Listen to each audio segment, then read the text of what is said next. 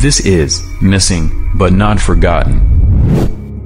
Kwanza mimi sikupata msaada wowote kutoka msaada wa mali wala msaada wa hali kutoka chama cha mawakili e, wa, wa, wa, wa Tanganyika, Tanganyika Law Society. Vile vile hata mke wangu naye ambaye ni wakili naye akupata msaada wowote ule wa hali wala wa mali. Nilichokuwa nakifanya e, kipindi chote ambacho nilikuwa nakabiliwa na hizo tuhuma nilikuwa nafanya research mwenyewe ya kutosha, nasoma kwa sababu nilikuwa napata muda mwingi sana gerezani. Halafu kulikuwa kuna mawakili wawili, mmoja alikuwa ni, ni mdogo wangu, ni mtoto wa mamangu mkubwa, wakili anaitwa Stumai Moshi Omari, na mwingine anaitwa Hassan Saidi Ruanya, ni rafiki yangu wa miaka mingi sana eh. Sasa hawa nilikuwa nawaita wanakuja gerezani wanasikiliza yale ambayo nawaambia kwamba nenda kanichapishie hichi kitu kafanya hivi nenda kafaili mahakamani e, fa, yani hivyo e, lakini e, technically utetezi nimeufanya mwenyewe E, kwa mfano hapo hapo Dar es Salaam kwenye kesi ya Kisutu nilifanya mwenyewe, nimeenda high court mwenyewe, nimezungumza mwenyewe mpaka ikafikia hatua wakaona na washinda, wakaamua kuniachia kwa Nole.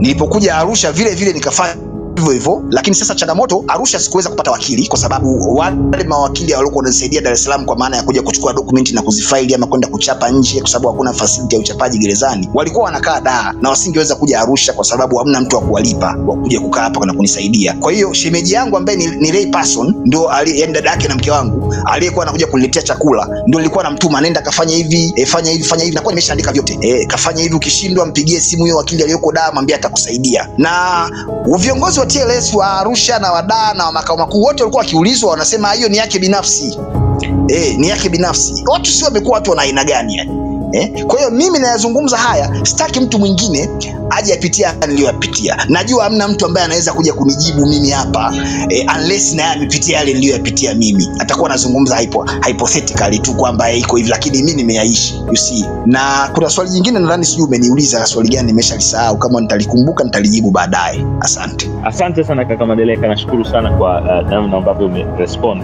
Uh, walikuwa ni, so, eh, ilikuwa ni, ni, ni ombi kama ungeweza kutupa pia facts of the case eh, ambazo uli, eh, uli, ulipewa uh, both ya kwanza ambayo ilikupeleka Segerea na nyingine ya Arusha.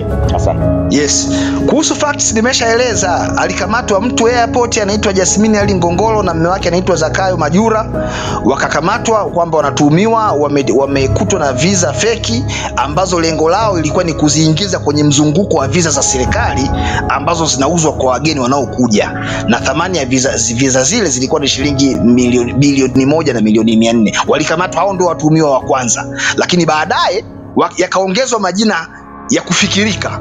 Alafu ikatungwa stori kwenye majina yao watu kwamba waliniingizia mimi pesa shilingi e, milioni siu mia tano na ngapi kwenye akaunti yangu ya Stanbic siu iliyopo Kariakoo ambao sina akaunti e, ikatungwa hiyo stori. Sasa hati ya mashtaka ilikuwa inasomeka watuhumiwa nane lakini watuhumiwa walioko magereza na wanaokuja mahakamani kila siku ni watuhumiwa sita. Ndio ilikuwa hoja yangu ya kwanza ya msingi ya kumuuliza mheshimiwa Huruma Shahidi pale na baadaye mahakama kuu kwamba hii ni kosa, ni kesi ya hujumu uchumi yenye mashtaka ya utakatishaji fedha, haina dhamana. Mbona mheshimiwa hakimu una entertain kila siku unaletewa watuhumiwa tofauti na wale ambao wana idadi yao inasomeka kwenye hati ya mashtaka? Wengine hao wawili wako wapi, ambao ni hypothetical sasa? Na ukiwatoa hao, ukiwatoa hao, mimi nakuwa sina kesi lakini la pili nikamuuliza nika, nikaenda kulalamika mahakamani kwamba kifungu cha 234 kifungu kidogo cha kwanza cha CPA kinasema mtu hawezi kuunganishwa kwenye kesi yoyote ya jinai, kesi ambayo haiongei, yani kwa maana kwamba haipo kwenye hearing. Sasa mimi niliunganishwa pale Kisutu wakati kesi ilikuwa haiongei, na kimsingi ile kesi haisikilizwi pale unless kwa kuna kibali cha DPP chini ya kifungu cha 12 kifungu kidogo cha tatu cha sheria ya uhujumu uchumi. Sasa niliunganishwaje mimi katika hatua ambayo sheria inakataza mimi kuunganishwa? Kwa nilipofika mahakama kuu, mahakama kuu ilikubaliana na mimi kabisa. Sasa kabla haijatoa uamuzi ndo wakakubaliana tena eti waniachie kwa Nole, lakini wale watumia wengine wakabaki. So you can just imagine, ikatiba ibara ya 59 b kubwa ibara ndogo ya 4 b inamkataza inamkataza DPP kutumia taratibu za kisheria kukwamisha haki yani yani akuchukue tu akupeleke mahakamani na baadaye uende gerezani kwa kisingizio kinachoitwa ni kesi, wakati kimsingi technically sio kesi. Katiba imemkataza ibara ya 59 b kubwa ibara ndogo ya 4 b you see. Kwa hiyo fact za kesi kimsingi mimi ni hizo ndio nazozijua, kwa sababu mimi hiyo kesi mimi siijui eh. Ukiachilia tu mbali, nilikuwa ni namtetea yule aliyekuwa kamishna wa, wa sheria wa uhamiaji anaitwa Neloli Manyanga ambaye baadaye siku tatu baada yani baada ya kufanya appearance tatu mahakamani na mimi ndio nikaja kujikuta nakamatwa sijui fact nyingine yote zaidi ya hiyo ya hao kukamatwa airport na ambao taarifa zao zilitangazwa kwenye vyombo vya habari. Nashukuru kaka benito.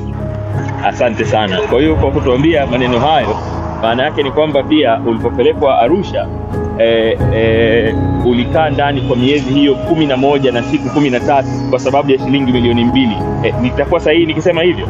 Ndio utakuwa sahihi. Sasa fakti za arusha ni tofauti na hizo za dar es salaam. Arusha wakatafuta mteja mmoja wa uhamiaji ambaye pia naye walimchukulia hela wakamfutia kesi alafu wakamgeuza awe upande wao. Kwa hiyo ikaonekana part payment ya hela alionilipa maana alipaswa kunilipa shilingi milioni kumi na saba akanilipa milioni mbili. Kwa hiyo ikaonekana eti ile milioni mbili niliyolipwa ni mke wangu alitumia vibaya nafasi yake akiwa afisa uhamiaji eti kuwasolisiti hao wateja waje kwangu. Wakati kimsingi hao wateja wamekuja kwangu kwa hiari yao wenyewe. Walikuwa na hiari ya kuweka wakili yeyote wanayemtaka kutoka dar es salaam mwanza wapi wapi huko kulingana na, na choisi yao. Lakini wamekuja kwangu. Mi sikuwalazimisha. Sasa mke wangu anaingiaje hapo? Eh? Oh, mke wako ames- amesaini makubaliano ya, ya engagement kati ya wewe na hao wateja wakati yeye ni afisa uhamiaji na anajua hawa watu, mahakamani. Nikamwambia swala la kimkataba mke wangu anaruhusiwa kulifanya ni mkataba wa ajira kati ya mimi na hao wateja.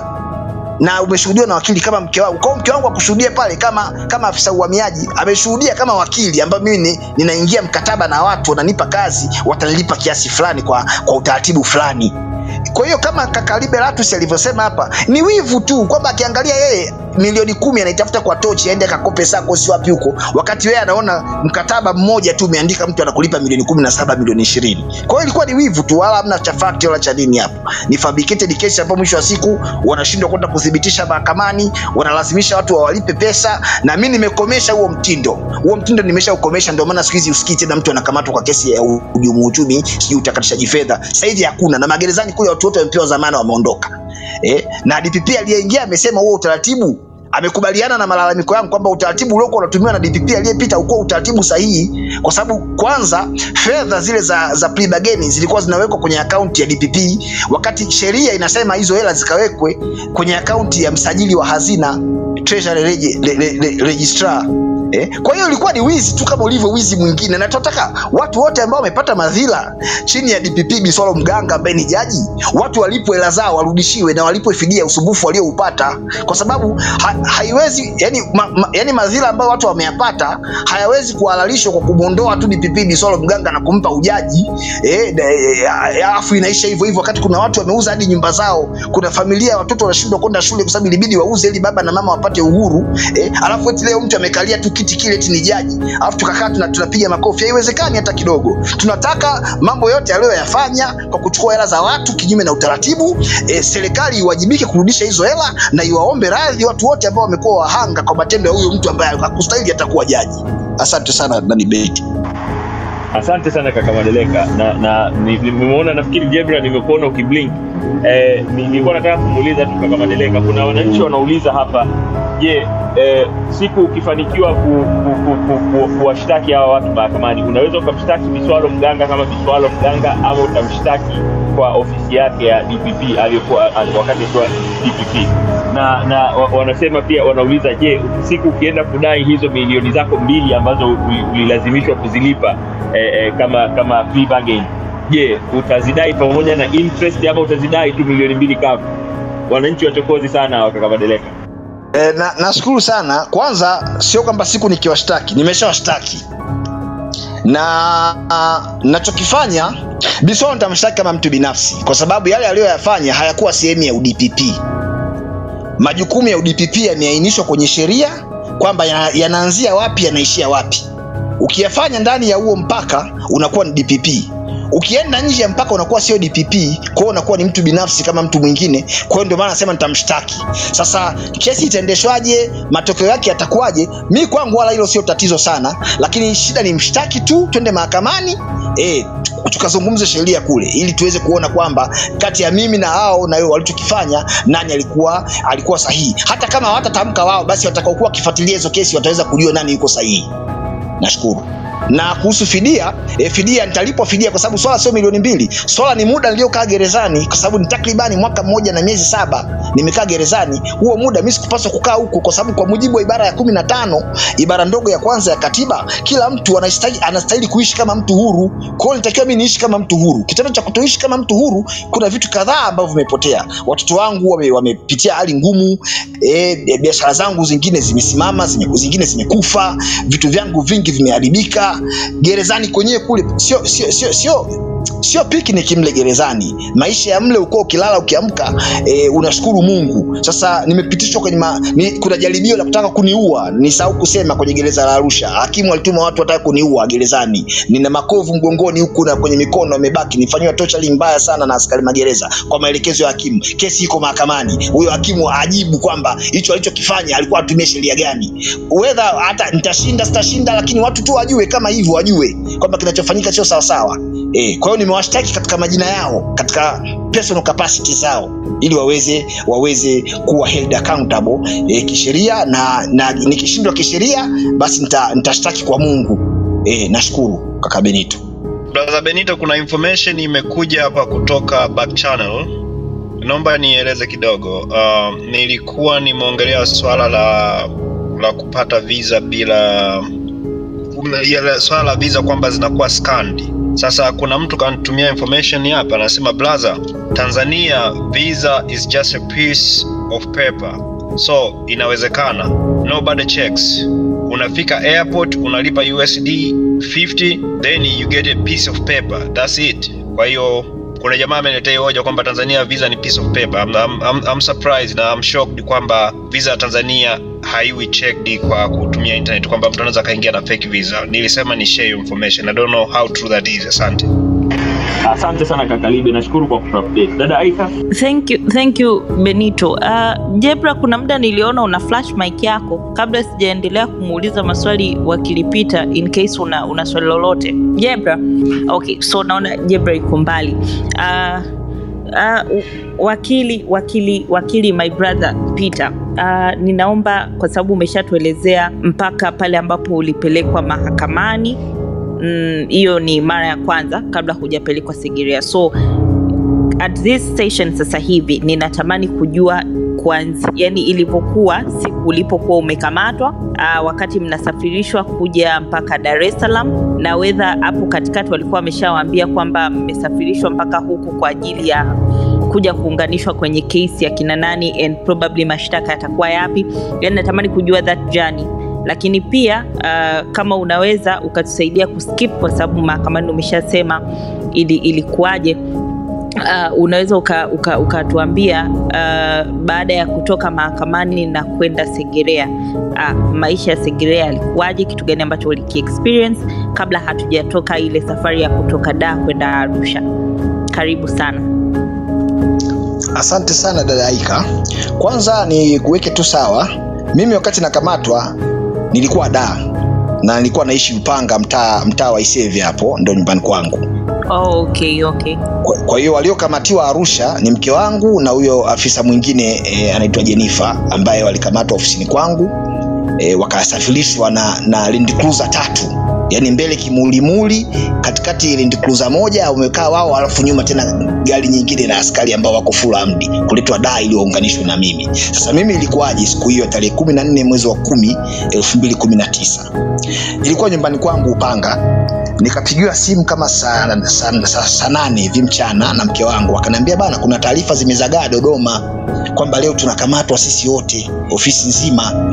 Nikamwambia ah, we bana achini mambo yenu ya wasiwasi bana. Mnakamatwa na nani? Kwani sisi tumefanya kosa gani? Nikaa namjibu tu kirahisirahisi kaambia mi siwezi kukamatwa.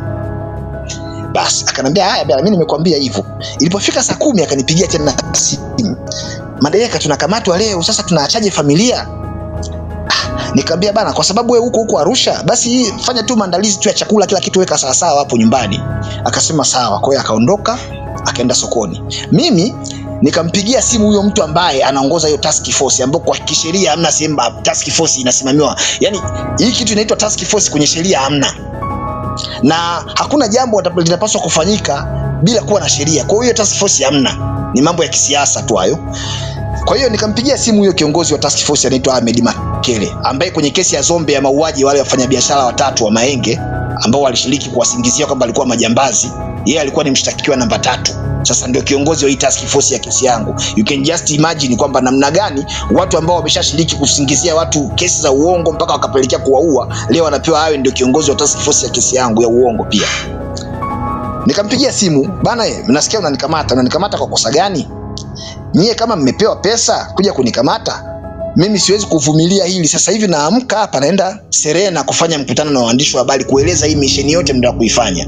Akanambia Peter, naka kwambia bana, wewe acha hayo mambo bana, tukamati sisi, hatuna shida na wewe wala na lolote bana, wewe ni afisa mwenzetu, sio na nini na nini, porojo kama hizo. Lakini wakati anamalizia kuongea na mimi akanambia mpigie simu Frenki. Huyo Frenki ni mtu ambaye namfahamu, e, e, tumefanya naye kazi muda mrefu e, sasa akaniambia nimpigie simu huyo Frenki ili ili ili ili ili ili anipe utaratibu mzuri itakavyokuwa. Sasa nilivyompigia simu Frenki, cha kwanza akaniambia ah, bosi tangu bana umekuwa na hela bana, ni utaki hata kuja kutu, kutupa hata bia bana. Nikamwambia Frenki, shida ni bia tu, njoo unywe bia, niko niko Upanga. Akaniambia kwa nini usije Sinza? Nikamwambia mimi siwezi kuja Sinza bwana. Akaniambia njoo leo, hamna foleni, ni Mwalimu Nyerere, siku ya Mwalimu Nyerere leo tunaadhimisha kifo chake, njoo. Nikamwambia mimi huko siwezi kuja, wewe njoo Upanga, tutakunywa bia hapa karibia na Don Bosco. Akasema basi nakuja. Kumbe huyo Frank ndo kapewa maelekezo sasa ya kuratibu ukamatwaji wangu. Kwa hiyo akatafuta askari wawili wa pikipiki akaja nao, ingawa ilimchukua muda mrefu sana e, kuja kunikamata mpaka nikaa najiuliza huyu kutoka Sinza mpaka hapa mbona ametumia kama masaa matatu, maana alikuja saa mbili, inakuwaje? Au huyu jamaa ameacha kuja? Baadaye ilipofika kama saa mbili hivi ndo akanipigia simu, bana, mimi nimeshafika hapa. Huko sehemu gani? Nikamwambia mimi nimekaa kwenye kibanda hichi hapa, njoo. Akaja kakaa pale, kabla tujaanza kunywa, nikamwambia nikupeleke nyumbani kwanza ili upaone, alafu ndo tuje tukae. Sasa tuna move kama watu watatu kwenda nyumbani, naona pikipiki zimetuzunguka mbili, ni watu wakatoa bastola kwamba mko chini ya ulinzi. Nikamwambia mbona mna paniki? Mnamtafuta nani? Tunamtafuta Peter. Nikamwambia "Ah, Peter ndo mimi. Alafu nikamwambia Frank, Frank ndo umetumwa kuja kunikamata. Haina shida, naomba tu nijihakikishie kama kweli nyie ni askari.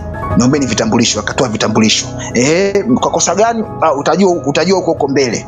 Kwao nikachukuliwa nikapelekwa Salenda. Sasa wakati napelekwa Salenda, nikawaambia wale watu ambao nilikuwa nimekaa nao pale mtaani kwamba jamani, mpigieni simu mke wangu, mwambie nimekamatwa hivi na hivi, na wapigieni simu jamaa zangu hivi na hivi, waambieni naenda Salenda wanifuate. Kwa hiyo wale watu wakaanza kunifuata Salenda. Kwa hiyo kufika Salenda ikaandikwa pale kosa la kugushi, na ninakumbuka ilikuwa ni CD kumbukumbu IR e, stroke e, 2020 stroke 2019 kwa kosa la kugushi. Kwa nikalala pale kwa amri ya DCI, alikuwa Robert Boaz. Kesho yake asubuhi nikaja kuchukuliwa nikapelekwa kwenda kusachiwa sasa. Kwa hiyo wakaanza, kuna nyumba zangu fulani ziko Chanika ambako ndo nilikuwa nakaa muda wote zamani, wakaenda kule kusachi, hawajakuta kitu. Baadaye wakaenda ofisini kwangu Masaki, wakasachi kule, hakuna kitu. Baadaye wakarudisha Central, nikalala. Hiyo ikawa ni tarehe kumi na tano hiyo. Tarehe kumi na sita nikasubuhi nikaja kuchukuliwa, nikapelekwa kituo cha Mburahati ambacho ndio nilikutana na mke wangu sasa na huyo afisa mwingine na afisa mwingine wa uhamiaji na mwingine ambao wameletwa kama kuzugia eti kuja kutupeleleza kujua tutakuwa tunaongea nini. Kwa hiyo tulikaa Mburahati pale kwa siku kumi na moja kwa siku kumi na kwa siku tisa. Mpaka ilipofika tarehe ishirini na tano mwezi wa kumi ndio tukapandishwa mahakamani. Sasa sisi watatu mimi mke wangu na huyo dada mwingine ambaye tulikuwa tunafanya naye kazi. Tukasomewa mashtaka ya uhujumu uchumi kesi namba 81 kwa maana tuliunganishwa na kesi iliyokuwepo na tukapelekwa gereza la segerea. Sasa gereza la segerea maisha yalikuwaje gereza la segerea ni gereza la maabusu kama keko brother, kabla kabla sija sija huko naomba tu utuambie hmm, kwa kifupi sana kituo cha mburahati kikoje kituo cha Mburahati ni mnavyolala chakula hivyo Okay. Kituo cha Mburahati ni moja kati ya vituo ambavyo ni vituo vipya ambavyo vimejengwa kabisa kwa mujibu wa ramani ya kituo cha polisi kinavyopaswa kuwa. Kwa hiyo e, kuna selo mbalimbali e, kuna selo ya wanawake na selo ya wanaume na kuna viselo vidogo vidogo, alafu kuna selo special ambayo hiyo ni self contained, kuna magodoro mle ndani. Kwa hiyo mimi ndo niliwekwa kule special cell kwa sababu ilikuwa peke yangu wenzangu wanawake hao wali- waliwekwa na wenyewe kwenye selo nzuri tofauti na na zile selo za wanawake wengine wahalifu wa kawaida kwao tulipewa kama heshima fulani hivi wakati tuko kule selo kwa hiyo hiyo ni, ni kituo cha cha mburahati yeah.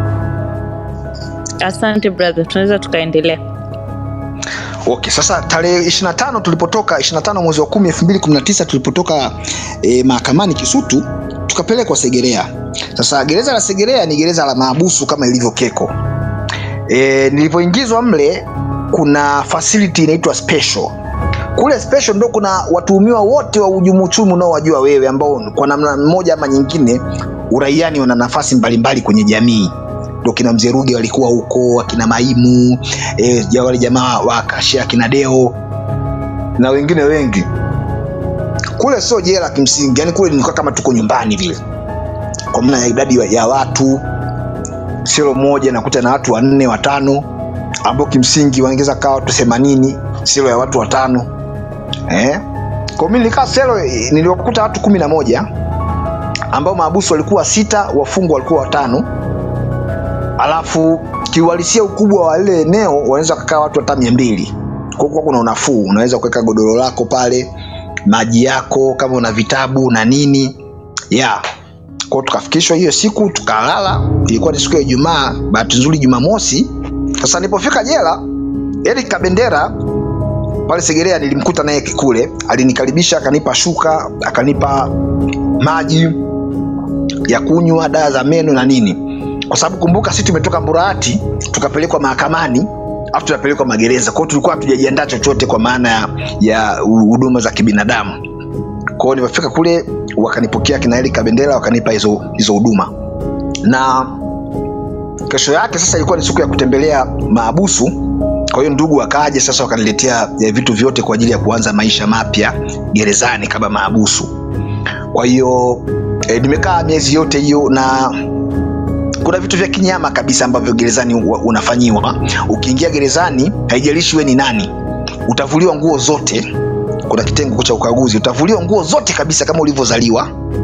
Utapewa ndoo utalazimishwa haja kubwa bila kujali unayo au hauna. Watu wote ambao wameingia gerezani wamefanyiwa hivyo. Kwa hiyo usije ukazania kwamba kuna mtu mmoja labda fulani kwa heshima yake labda hajafanyiwa. Unavuliwa nguo utalazimishwa haja ndogo haja kubwa eti wanapima usalama. Sasa mimi nilikuwa nawauliza usalama gani? Mbona airport hatuvulii nguo na airport ni sensitive zaidi kuliko hapa? Lakini ni kwamba hakuna miundombinu na mambo yale ya, ya, ya kuendesha gereza gereza linaendeshwa tu kama nyakati za kikoloni. E, kwa sababu hivyo wewe unamvuaje mwenzako nguo? Na kuanza kumwambia luke kichurachura na kumwambia ajisaidia haja kubwa. Na vitu kama hivyo. Kwa hiyo ndio siku ya kwanza hiyo. Kesho yake e, nikanyolewa nywele e, kwa ajili tu ya kuwa msafi na nini. E, basi kwa hiyo ndo yakawa sasa maisha hayo. Tunataka kwenda mahakamani unaenda sehemu ile unavuliwa nguo unaenda mahakamani. Ukirudi tena unaenda pale unavuliwa nguo wakukagua alafu unaendelea shughuli zako zingine kwenye selo. Sasa unajiuliza muda wote uko chini ya ulinzi. Yaani ukitoka gerezani unapanda kwenye basi ambalo lina askari haushuki popote zaidi ya mahakamani ambao kuna askari unakaa ma, ma, ma, magereza nani maabusu kule na askari. Ukitoka mahakamani unapanda basi tena unarudishwa lakini ukifikishwa unaambiwa uvuliwe nguo eti ukaguliwe usalama. Sasa ni vitu ambavyo yani unalazimishwa kufanya kazi ambayo pengine ni kama vile huna akili. Eh? kwa hiyo nadhani hayo ndio yalikuwa maisha sasa segerea. Kila siku ni hivyo hivyo. Chakula e, tuliwekewa kuna chakula cha serikali ambacho kwa mtu kama wewe huwezi kula kwa hiyo mi nikabidi niweke bili. Kuna mama ambaye ni mke wa askari pale anapika chakula. Kwa hiyo unakuwa standadi zako unazotaka anakupa tu bili anakupa e, gharama kuweza kukubaliana naye basi una, unaweza unaweza akakuletea hiyo huduma. Lakini siku ya jumamosi na jumapili ndo chakula kilikuwa kinatoka nyumbani kwa maana wanapika nyumbani kabisa wananiletea. Na gerezani kuna shida moja hakuna dawa. Yaani ukiumwa usifikirie kwamba utaletewa dawa kwa wakati au dawa unayoitaka kulingana na unavyoumwa. Utaletewa dawa sio kwa wakati na dawa utakayopewa ni dawa iliyopo. Kwa hiyo kama unaumwa tumbo utaletewa dawa ya malaria kama ndio ipo utajua mwenyewe. Kwa hiyo kama una uwezo wa kuweza ku, kujigharamia kumtuma ndugu yako akuletee ukategemea dawa za serikali hiyo inakuwa imekula kwako. Lakini kingine ambacho kinasikitisha sana gerezani kuna sehemu nyingine ya jela ya pale segerea ile inaitwa ujambazizi huko sasa ndio jela.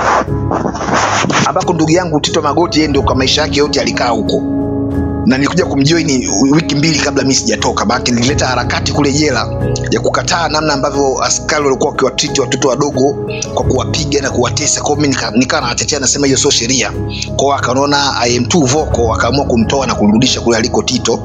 Kwao tito akanipokea kule ujambazini tukawa tunalala wote kabisa godoro zinafatana.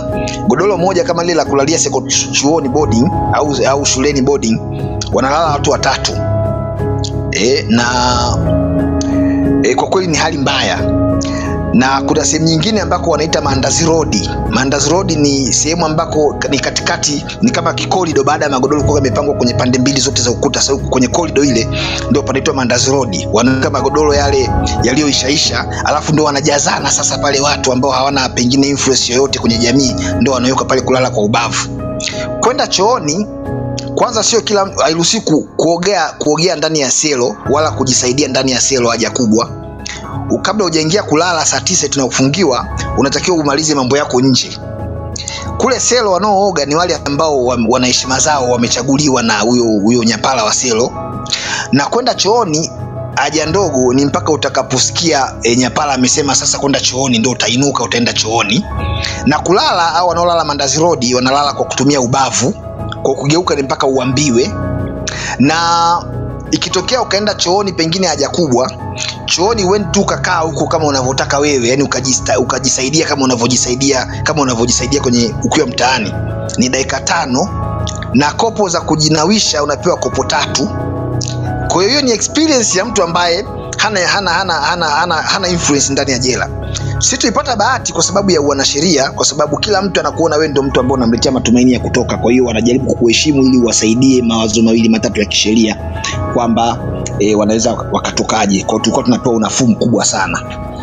Gereza la arusha lenyewe ni gereza central prison. Sio sio sio sio remand prison. Ni central prison kama lilivyo ukonga sasa lenyewe e, hali ni tofauti hali ni ngumu sana. Na kuna askari wale wana mabaka ya kijani wanaitwa km wale ndio kama ni field force wa, wa, wa kimagereza wao wakiingia kufanya sechi ya kutafuta bangi na vitu vingine visivyoruhusiwa wanapiga watu mpaka wengine wanaachiwa vilema vya maisha na wengine wenye afya ambavyo wanaweza wakafa kabisa. Sasa hao ndio pia walitumwa kutaka kuniua mimi nilipokuwa gerezani na huyo hakimu. Unaona? Kwa hiyo kwa kifupi labda maisha ya gereza ndio hayo kwanza dadaika. Okay brother i say ina ina ina ina inaumiza ina ina inatafakarisha sana. So uh, mimi naomba kama kama utakuwa comfortable niulize kwa sababu i, I understand kwamba mlipokuwa mnaenda mahakamani ulikuwa una muda wa kucommunicate na wife. So naomba naomba kujua kidogo uh, kwa yeye ambavyo anakwambia kama uko comfortable brother maisha Yes. ndani kwa kwa saidi ya wanawake yalikuwaje? Maisha ya saidi ya wanawake kwanza tulikuwa tuna communicate na wife kwa kuwahi siti za mbele za basi yaani wanaanza kukaa wanawake nyuma wana, wanawahi kukaa wanawake mbele. Baada baada ya wao wanakuja nyuma yao askari. Kwa hiyo unaweza ukaomba sasa pembeni kwa ukae pale ili uweze kuongea naye na nini. Kwa pale tunaongea mambo ya nyumbani matarajio tutatokaje humu na nini na nini. Lakini wanawake chokuwa wanafanyiwa unavuliwa nguo kama unavyovuliwa mwanaume huku. E, anakuwepo askari wa kike amevaa gloves moja. E, anamuingizia kidole mwanamke sehemu zake za, za siri kukagua kama kabeba kitu labda bangi ama nini na nini. Ni udhalilishaji kabisa. Udhalilishaji ambao kwa kweli yani e, unaacha maswali mengi sana kama kweli binadamu anaweza akamfanyia binadamu mwenzake hivyo. Tena yule ambaye bado tu ni, ma- ni mtuhumiwa. Ya. na namna pekee ambayo nilikuwa naweza kuwasiliana na mke wangu kwa sababu hairuhusiwi kuwasiliana au entertain ya mambo ya mke na mume wakati hiyo ha, haki ya, ya, ya haki ya, ku, ya, ku, ya, ku, ya faraga kwenye magereza mengine ya Ulaya ambao tumeenda kutembea huko na nyie mlioko huko mnaweza mkathibitisha hili. Haki ya faraga ipo, yani unaletewa mke wako mume wako, mnapewa chumba hapo, mnaingia mnakutana mna, mna, mna, mna lakini huku si tu hiyo haki ya faraga, ilikuwa mna hata haki ya kuzungumza hivi bana, naomba nipange bana, huyu mke wangu, tupange tunafanyaje, tutoe maelekezo. Kwa hiyo namna pekee ilikuwa ni kumwomba wakili, tena akijisikia sana wakili akija, unamuomba bana, wakili, naomba siku nyingine basi ukija uniandike mmoja kati ya wateja wako na na mke wangu, ndio namna ambayo utanikutanisha naye hapa, lakini mimi sitaongea na wewe mambo ya sheria, nitakuwa naongea na mke wangu tu kuhusu mambo ya nyumbani na mambo yetu mengine ya kijamii, kwamba tuna- tunatakiwa tufanye nini, nisaidie kwa hilo. Walinisaidia mara moja, mara mbili, mara tatu, wakaacha mawakili. Yani, yani unaweza ukajaribu ukakaa ukafikiria, afu yani ah, unashangaa sana, yani kuja tu kuniandika jina kwamba bana, naomba ukija hapa na mimi niandike, afu muandike na mke wangu ili niwe naongea naye. Hawakunisaidia, ndio hilo.